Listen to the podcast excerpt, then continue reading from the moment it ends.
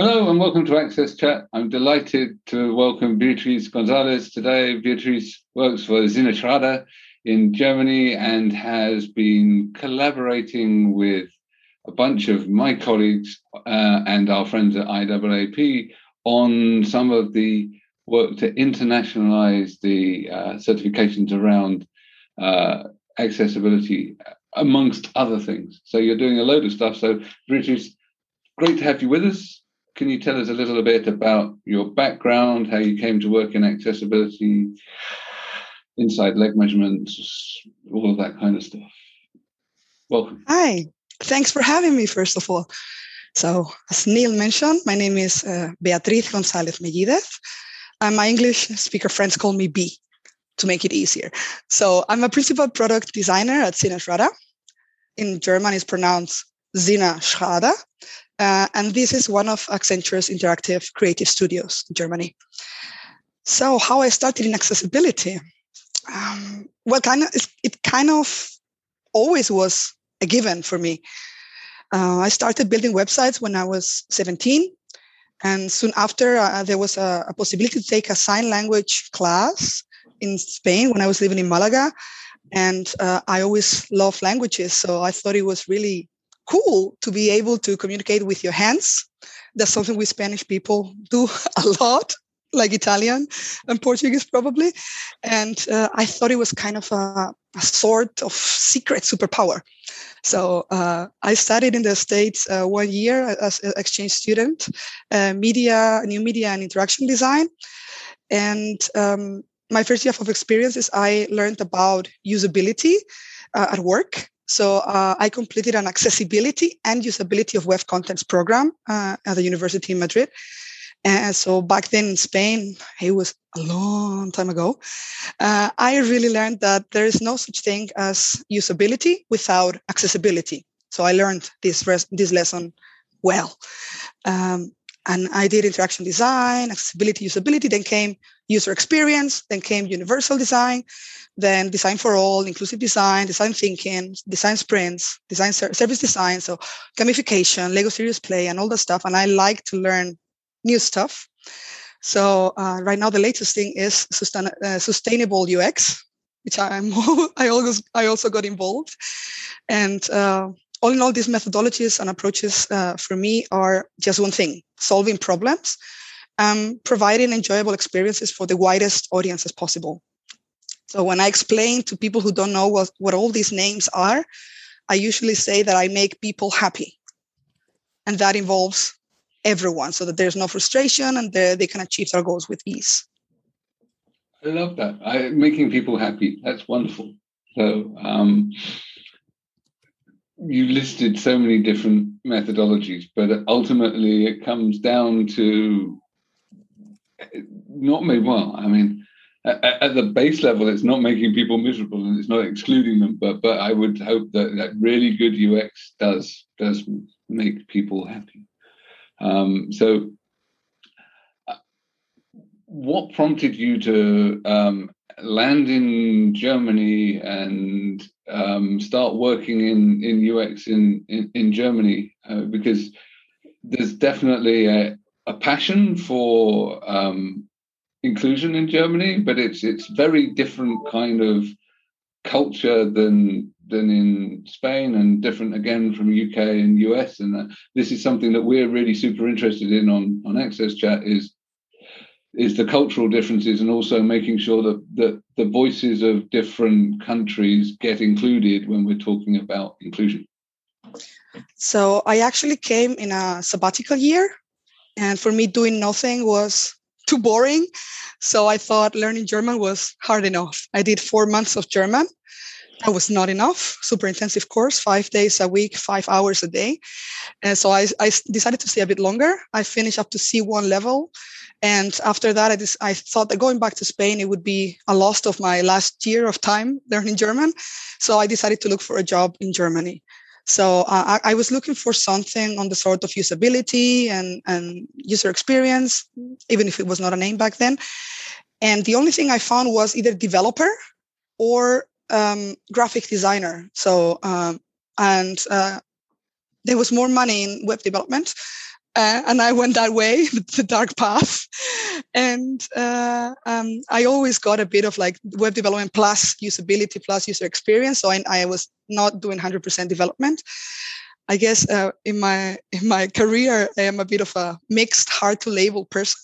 So I was a, a front end developer, but I didn't really feel like a developer. I've been a designer, and I never really felt like a designer. And uh, right now, I'm I'm pivoting towards uh, more accessibility, and I also don't feel like I am entitled to to to talk about the topic because there are so many people out there who know much more and have more live experiences than I do.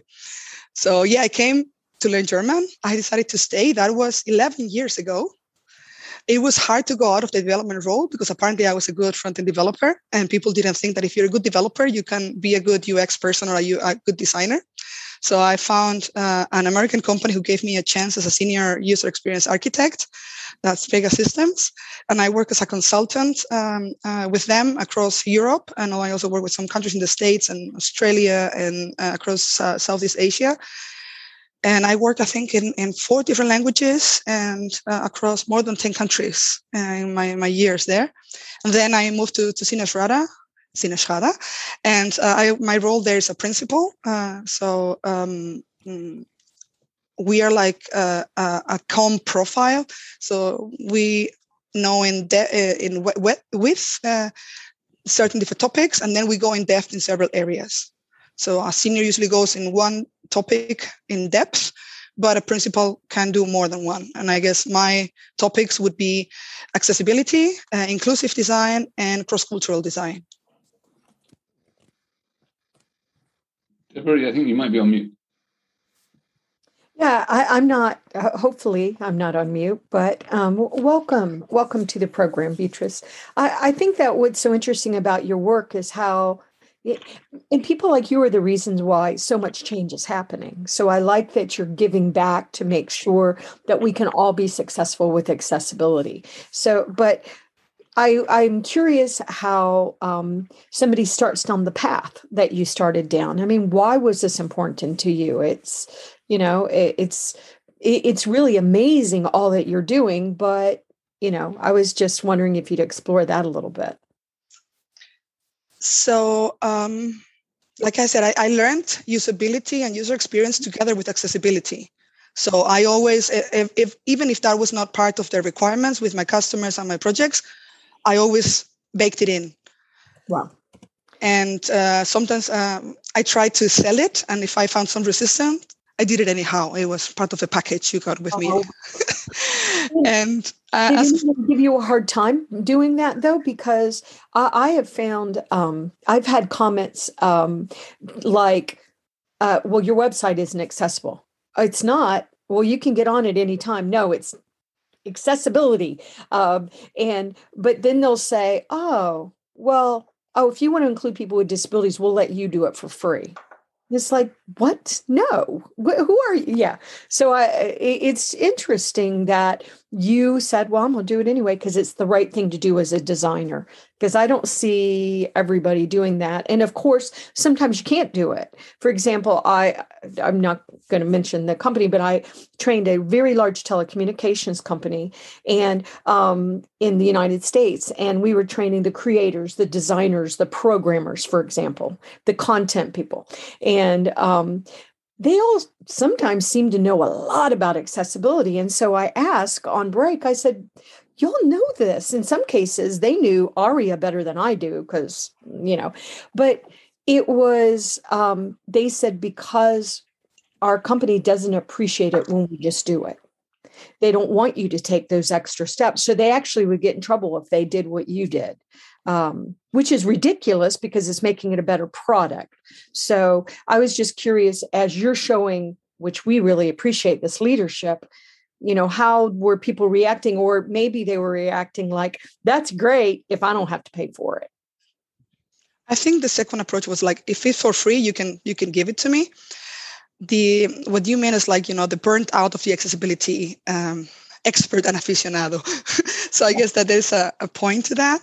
And um, so what I've done to that um, to to relieve a bit a bit of the of the friction there, So I've uh, tried to network within the company and try to find for uh, stakeholders who would support it. So the example within uh, um, um, within SinnerSchrader and the bigger company uh, Accenture Worldwide, uh, I started a Teams uh, group and I call it the Digital Accessibility Initiative. And I just uh, Googled in our intranet looking for the keyword accessibility, inclusion, inclusive design, and things like that. And I started inviting people over. It's like, hey, chatting over Teams. What do you think? Would you be interested? I didn't find almost anybody there. So I went to LinkedIn and then I did another search with all those keywords. And I was just pinging people from the internal uh, um, Teams chat saying, Hey, I saw you're interested in this. I saw your LinkedIn. Would you be interested? I think we're all very isolated and sometimes we feel very, very lonely. So we need some type of push and connection and to see that we are not alone because that's a very important thing I would say. And uh, as I started all these during the pandemic, because I, I realized like um, all my colleagues, we have a skill group within SinnerSchrader we've run since uh, since I joined. Uh, some colleagues have started a couple of months before I joined, and um, people were a bit not desperate, but like a bit, you know, it's like, oh, what are we doing? Nobody appreciate what we do and things like that. So I was like, okay, let's make this bigger. And then, so I got enough people across, like, I think it was along this first six months, we were more than 200 people from states to New Zealand. And with all this data, I also did some surveys uh, trying to find out the project's accessibility uh, state so I sent it to all the project leaders and within my company to find out the state of their projects and the customers, if they had some accessibility contact, if there's some requirements, uh, in which countries they work for, uh, which are the, the customers type, like if they work for government or if they work for telecommunications or what type of uh, things they had included. And with these results, uh, I, I went to our C level and say, hey, we have, this is our data. We have these holes. Let's fix it and, and, and change a bit of, of our methodology to, to, to move forward. There's also uh, um, a hole in uh, training. So uh, I got, I asked for, for um, budget to buy some Deque licenses. Uh, so people could learn their, at their own pace and they didn't have to, it, it shouldn't interfere too much with their daily work because everyone was very very stressed out with with regular work. And uh, i asked for a certain budget and they uh, gave me uh, more than i asked for. So that was a great feedback. Yeah and that shows what one person can do. One person can do to change a, a company as you know an organization as big as um, accenture who has been very committed to our community. So we appreciate what accenture has done. Back to you neil or uh, antonio I, I i might want to turn the microphone over to you when you're ready so, uh, there's no, Germany is one of the countries in Europe with one of the uh, elder oldest population. So uh, it's it's it's quite uh, a problem in Germany. And uh, at the same time, you you were, mentioning the fact that uh, the, the idea of accessibility, you know, it, it, it's something that sometimes people struggle to to understand.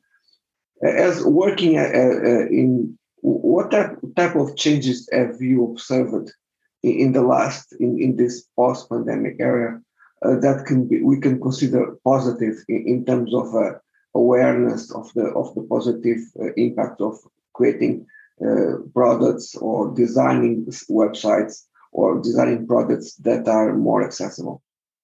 Uh, i actually can give you an example before the pandemic.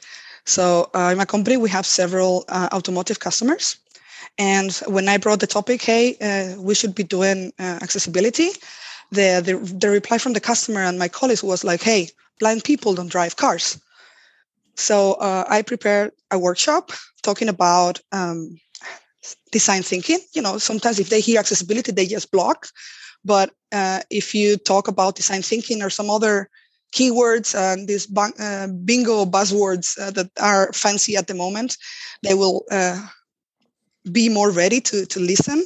So uh, I did a workshop talking about designing for the extremes. So uh, I also did a, a, talk at the Accessibility Club in, in, Munich, and I'm gonna repeat this several years after uh, the Open University in, in, next December. And um, so what I presented was uh, a person who commutes daily. He was a, a white guy driving a very expensive car, you know, like to make it representative. And uh, you know touch the points where, where people would listen.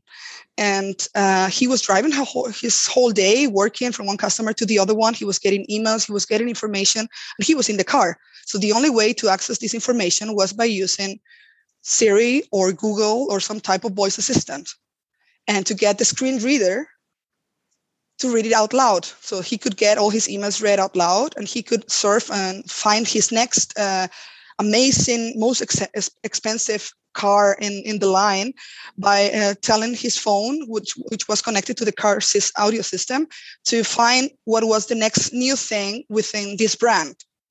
So I tried to, you know, like adapt. It's like, okay, you say blind people don't drive car. Here you have an example. This is one of your users. He's blind. Not just that, he also has dexterity issues because his hands has to be on the wheel. He's got attention span reduced because he needs to be paying attention to the cars, to the traffic, and to everything else. So he's he do not have his full attention. And uh, so I was trying to bring down all the possible uh, disabilities that I could join in just one person that they knew as a person that was their customer. And uh, they just got defenseless. I was like, okay, now you get our attention. Let's talk more about this and that was one of the tricks, uh, dirty tricks that, that I used. We we like dirty tricks, so so so, that's fantastic. And and by the way, uh, certainly I have a friend, um, lady called Sandy Wassman. She does buy cars. She's blind, and, and, and the point is that actually there certainly in the UK there are allowances, mobility allowances. So if you don't make your website accessible for people who are blind, they're not going to use their mobility allowance to buy your car. That's the same in Spain. So yeah. I got a, one of my colleagues in Accenture. Um, uh, he, Mahfoud, he is uh, blind, and he says his whole family buys cars through him because he gets this money from the government. And of course, he doesn't drive it himself, but he likes his car, even if he's sitting in another seat, not in the driving wheel. He likes his car to have certain qualities. So he's the one who finds the car that he wants to drive. Yeah, no, absolutely, and and to say that, um, you know, that he wants to be driven. Sorry. Yeah, exactly. But I mean, but but it's, but essentially, it's quite interesting.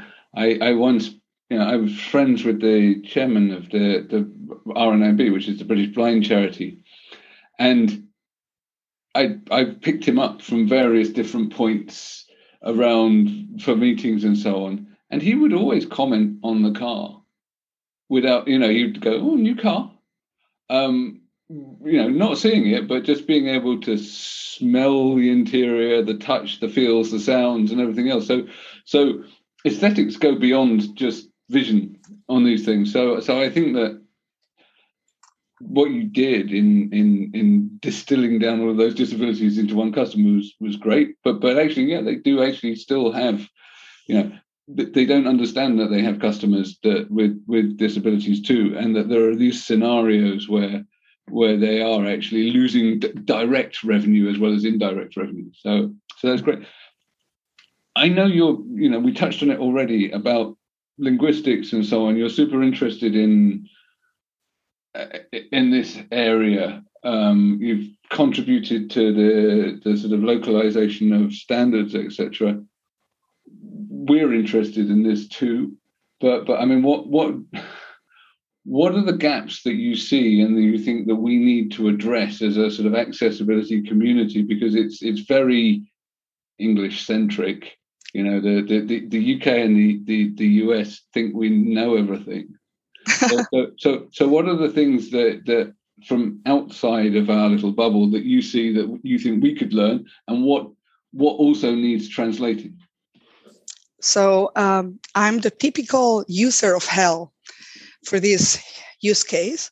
So I have a German physical laptop with a German keyboard that I have configured to the Spanish keyboard because in the Spanish keyboard I can do all the German letters specials and all the English ones.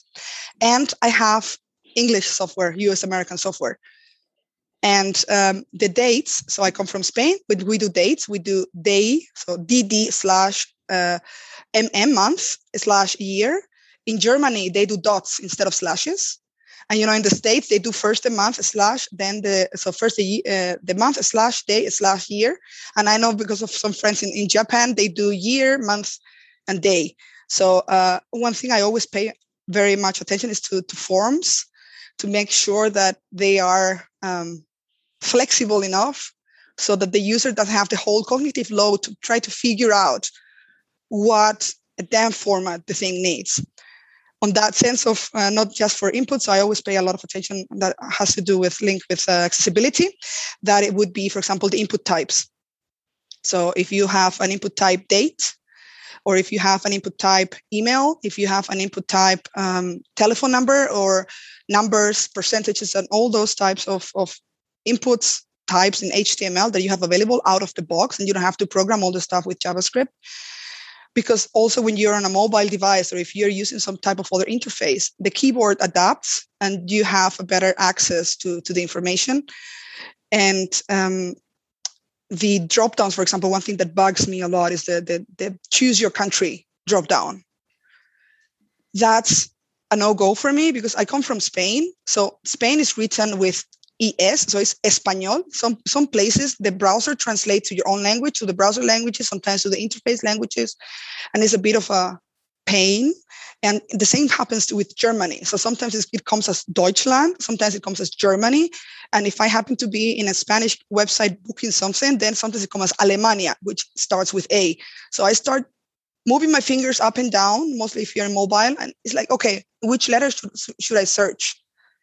So I would, uh, in this case, I always recommend to like to do, you know, type something and let people search for whatever they need, yeah.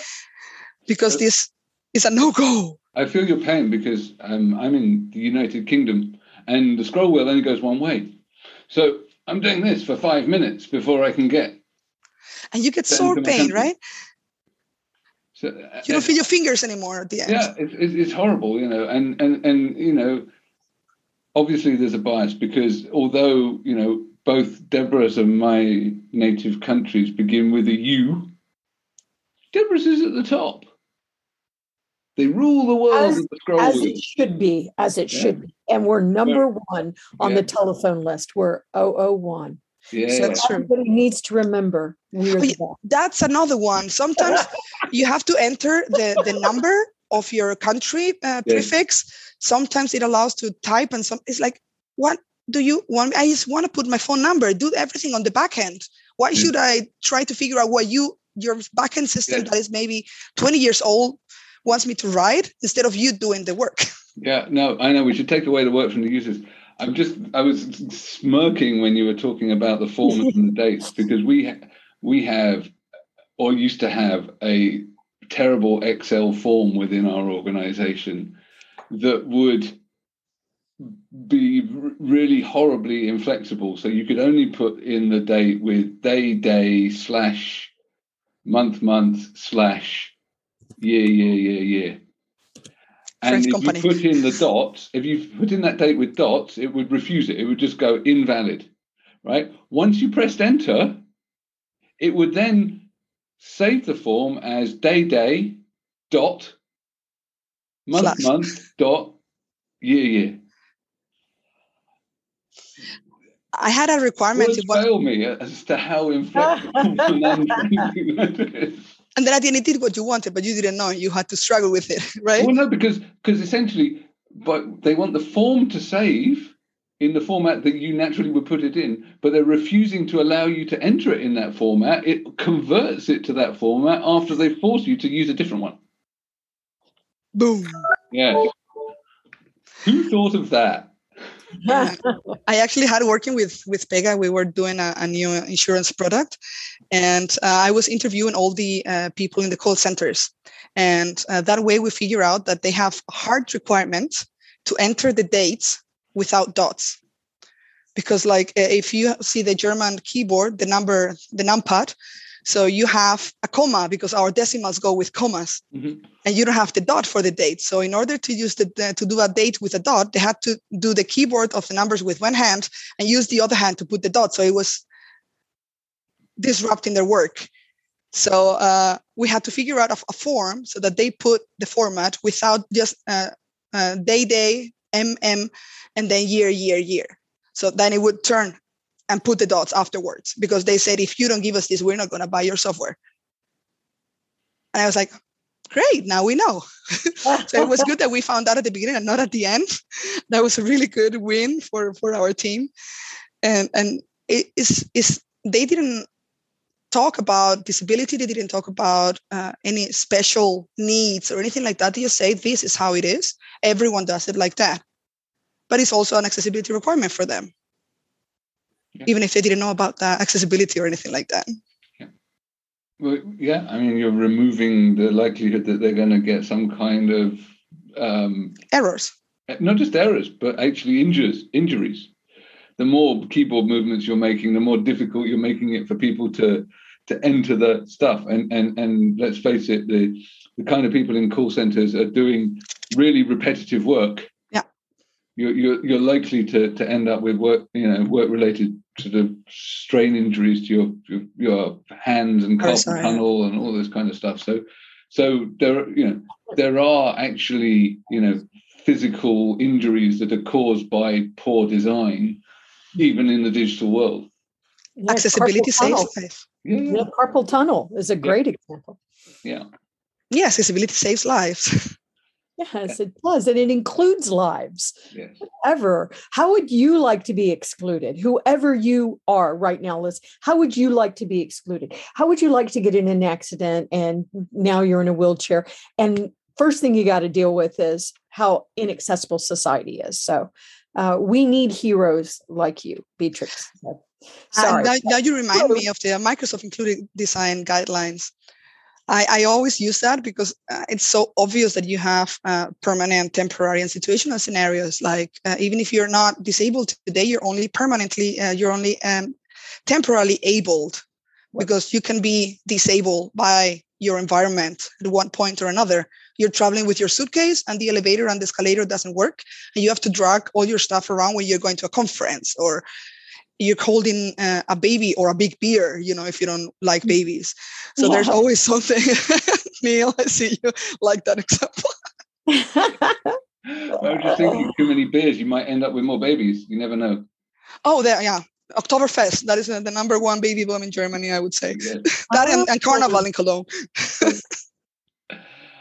yeah no, no so i mean you're thinking of those alternative use cases i mean we've got a good use uh, alternative you know situational disability use case for speech recognition where um, it's being used in nuclear facilities because you can't type with a hazmat suit on.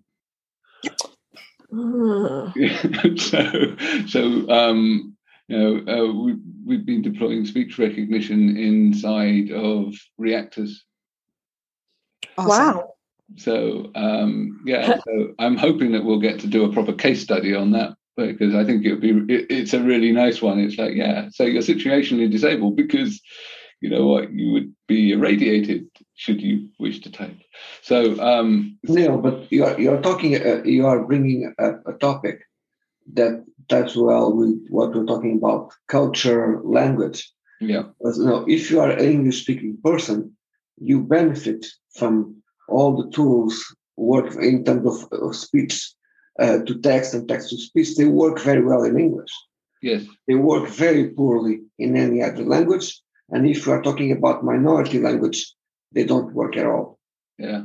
No, I, I, I agreed. I think that it's um, maybe let be uh, talk a bit about, about this because you'll be trying it out in Spanish and German and and so on. I would have thought that that, that Spanish has had at least some love from the speech recognition company. And I, I always do. So I have a, an uh, uh, Echo at home and Alexa, and I have Siri turned off because it bothers me a lot. I, I need to try again and give it another shot.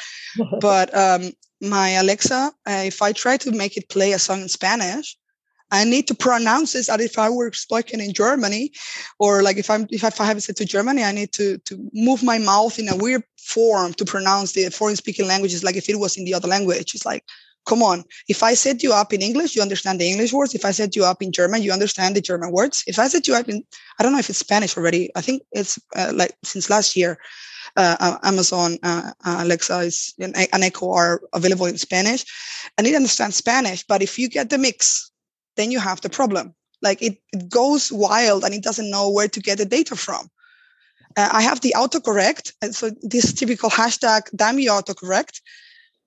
When I, I have the uh, sometimes the German keyboard and sometimes the Spanish keyboard, and I type in any language depending on who I talk to in WhatsApp, uh, iMessage, whatever, and I get some amazingly funny autocorrections because mm. it makes all the languages, and it's like, come on, you should be able to intelligently find out if I'm talking in one language or another. There's like certain cues that after the fourth word, uh, the, the fourth word that I'm typing down, you should be able to recognize that it's one language or another and it doesn't work. We're not there yet. No no. So so likewise i mean i, I have seen you know fast improvement in minority language recognition. Um, it's got a lot better because my wife's thai.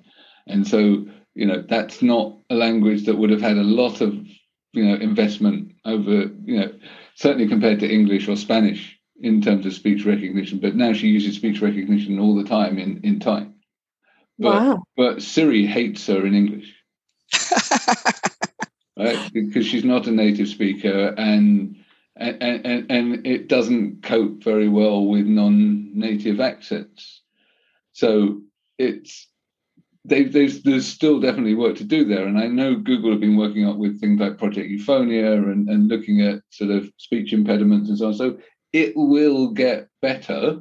Mm-hmm. But but yeah, for sure it's not there yet. And to take on your point about the language stuff, I work really closely with a German colleague located in France, and we quite often collaborate on documents. And we've got that same thing going on where you've got a mixture of keyboard languages and local languages and everything else. And I, you know, I'm dyslexic. I rely on spell check every time that she logs in and starts using the PowerPoint that I've created, it switches the language and suddenly everything has the squiggly red line on it.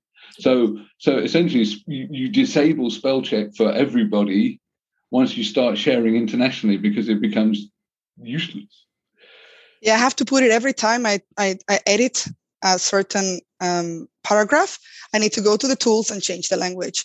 So uh, now you're talking about that, and it's funny. You know, my name is not that English friendly. So um, my iPhone right now it, it translates when I type Beatriz, Beatriz with a Z or Z in the US at the end, it changes it with an X. So it says Beatrix, and I think that's the, the Dutch version. So I always have a lot of struggles with my name. Um, I have two family names. The first of my father first, Gonzalez, and the first of my mother second, that is Mellidez, Mellidez. And um, when I try to fill a form, sometimes they only accept one surname and no spaces. So I don't have a dash. I don't have any other. They're not together. They are one surname, space, a second surname, and it doesn't accept my language. I read in Twitter some there was there were some uh, threads about um, cultural aggression. Like there was one person who was called Joe, Y-O, that's it. And it's yeah. like, no, you can't, your name is not allowed. You need to input at least three characters. It's like, come on.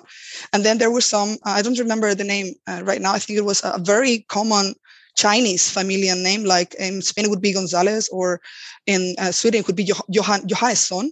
So it was like a very, very common, and it was not allowed. So there's also some names that if you translate it to English, they can sound like curse words. So they're also not allowed. And oh. it's like, come on, that is my name. How who are you to say my name is not allowed? So when yeah. I when I fly, I usually I never know what name I input. So uh, my name has, we call it tildes. I think it, in, in English you call it accent. So it has a little yes. line on the top of the A and the, on the uh, I in Mellidez. So both of them ha- have one of those. Those symbols are not allowed. And then sometimes I put it without the tildes. I guess Antonio is, is laughing because I guess the, the, the cedil in, in Portuguese could be probably the same. Right. and uh, you know sometimes i put it to no space so i put gonzalez Mellidez together sometimes without accents then it tells me no but it's too long you're not allowed to enter such a name so long so then i have to okay i go for gonzalez and uh, you know i have to try out until mm. the system allows me to enter my name in the way they like it. It's like why? Well, your parents should have given you a better name that worked with the system. Yeah it's all my parents fault right? It always goes back to the probably my mother. It's always the mother's fault. Right and it's always it's insulting to the latin community as well. It, it, and it's that you're not the only community that uses different names but it's it's such a, a, very important thing that I haven't thought about in the way you're presenting it. I, I mean, as soon as you, as you're saying it, I'm like, oh yeah, but it shows the just the nuance of the problems. It's really nuanced. That it's a huge problem if you think about it. And I know I, I we were t- we were you know teasing before we got online but uh but it, well and i think we did it too about online where we were talking about how america's number one which everybody knows that just kidding I was talking to somebody from Canada the other day and I said, Well, you're an American. And she's like, Oh, no, no, no, I, am Canadian. I said, Well, you're actually part of North America, but we've just hijacked the American name. But uh, but it's just interesting because there's so many moving parts to this and it really dives into identity.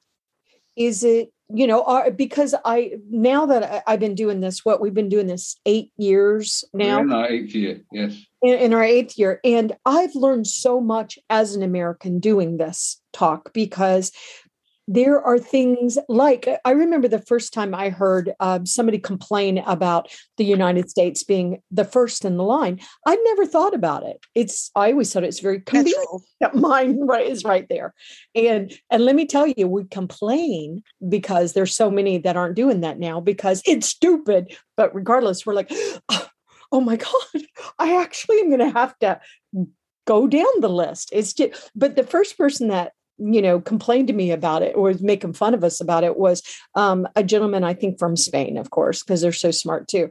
And he was like you americans are so and i had never thought about it because it's just something we always knew. And i've heard antonio and neil make comments about technology companies in the united states um, a lot of the social media companies are in the United States and the preference that they show Americans. And I was like, at first when they said it, I was like, oh, that's not that. Oh, oh, yeah. oh, oh, okay, you're right. That is happening. And now that I know it, I can't unknow it. And I really want to call BS on all uh, Americans because we are one country, part of a beautiful world, and we need to join it, including honoring your entire name you're That's not the same. I'm going to tell you a, an example in Germany that happened to me a couple of months ago. So my Krankenkasse, my social insurance, my social security, um, I'm a, I'm I've been a member for the last 10 years. I've been paying regularly, so they got my money. There was no problem on that. And I changed my phone. So I needed to identify myself in the app to make sure that my health data was protected and stuff. So uh, I tried to get recognized. I've done it over the, the, the, the, the computer several times with different systems in Germany. Like there's like post identification, and then you get to a post person, they make a video, you show them your ID and it works. In this way, my, my, my, my company for insurance, they had uh, bought a system and they only gave the system the possibility to identify with a German ID or with an official German ID for people who are not German. The thing is, I am European. I don't need any of those documents. I have my Spanish ID, I have my passport.